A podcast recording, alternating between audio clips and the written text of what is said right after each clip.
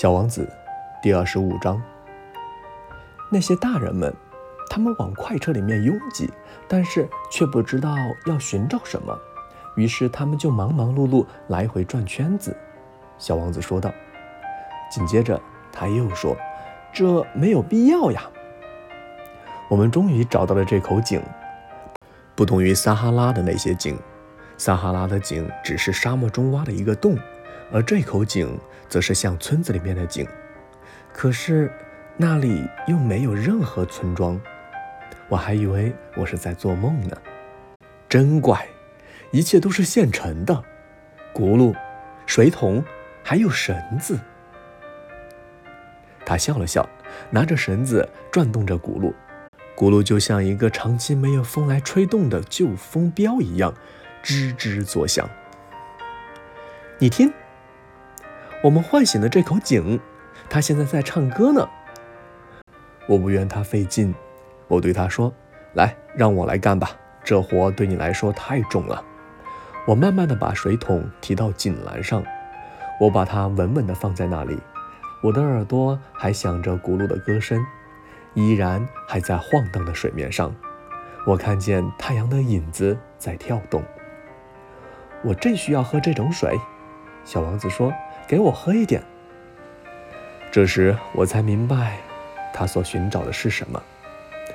我把水桶提到他的嘴边，他闭着眼睛喝水，就像节日一般舒适愉快。这永远不只是一种饮料，它是披星戴月走了许多路才找到的，是在轱辘的歌声中，经过我双臂的努力才得到的。它像是一件礼品，慰藉着心田。在我小的时候，圣诞树的灯光、午夜弥撒的音乐、甜蜜的微笑，这一切都是圣诞节时我收到的礼品，辉映着幸福的光彩。你这里的人在同一个花园里种植了五千朵玫瑰，小王子说。可是他们却从来不从中找到一个自己所寻找的东西。他们是找不到的，我回答道。然而，我们所寻找的东西，却是可以从一个玫瑰花或者一点水中找到的。一点也没有错，我回答道。小王子又加了一句：“眼睛是什么也看不见的，应该用心去寻找。”我喝了口水，我痛快地呼吸着空气。沙漠在晨曦中泛出蜂蜜的光泽。这蜂蜜般的光泽也使我感到幸福。为什么我要难过呢？小王子又重新在我身边坐下，他温柔地对我说：“你应该实践你的诺言。什么诺言？你知道，给我的小羊画一个嘴套子，我要对我的花负责呀。”我从口袋中拿出我的画稿。小王子瞅见了，笑着说：“你画的猴面包树有点像白菜呢。”啊，我还以为我画的猴面包树感到骄傲呢。你画的狐狸，它那双耳朵有点像犄角，而且又太长了。这时他又笑了：“小家伙，你太不公正了。”我过去只会画开着肚皮和闭着肚皮的巨蟒。哎，这也行，小孩子们认得出来。我竟用铅笔勾画着一个嘴套。当我把它递给小王子时，我心里很难受。你的打算，我一点也不知道。但是，他不回答我。他对我说：“你知道，我落在地球上，到明天就是一周年了。”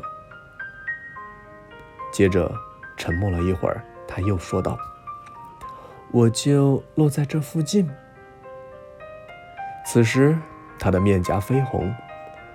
我不知为什么，又感到一阵莫名的心酸。这时，我产生了一个问题。一星期以前，我认识你的那天早上，你单独一个人在这旷无人烟的地方走着，这么说，这并不是偶然了。你是要回到你降落的地方去，对吗？小王子脸又红了。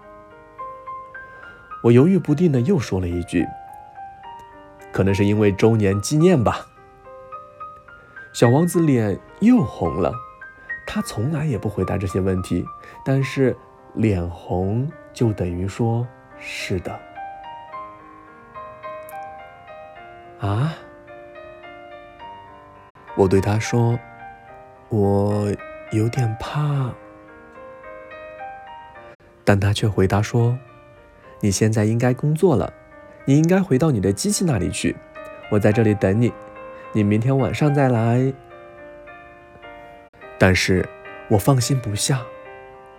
我想起了狐狸的话：“如果被人驯服了，就可能会要哭的。”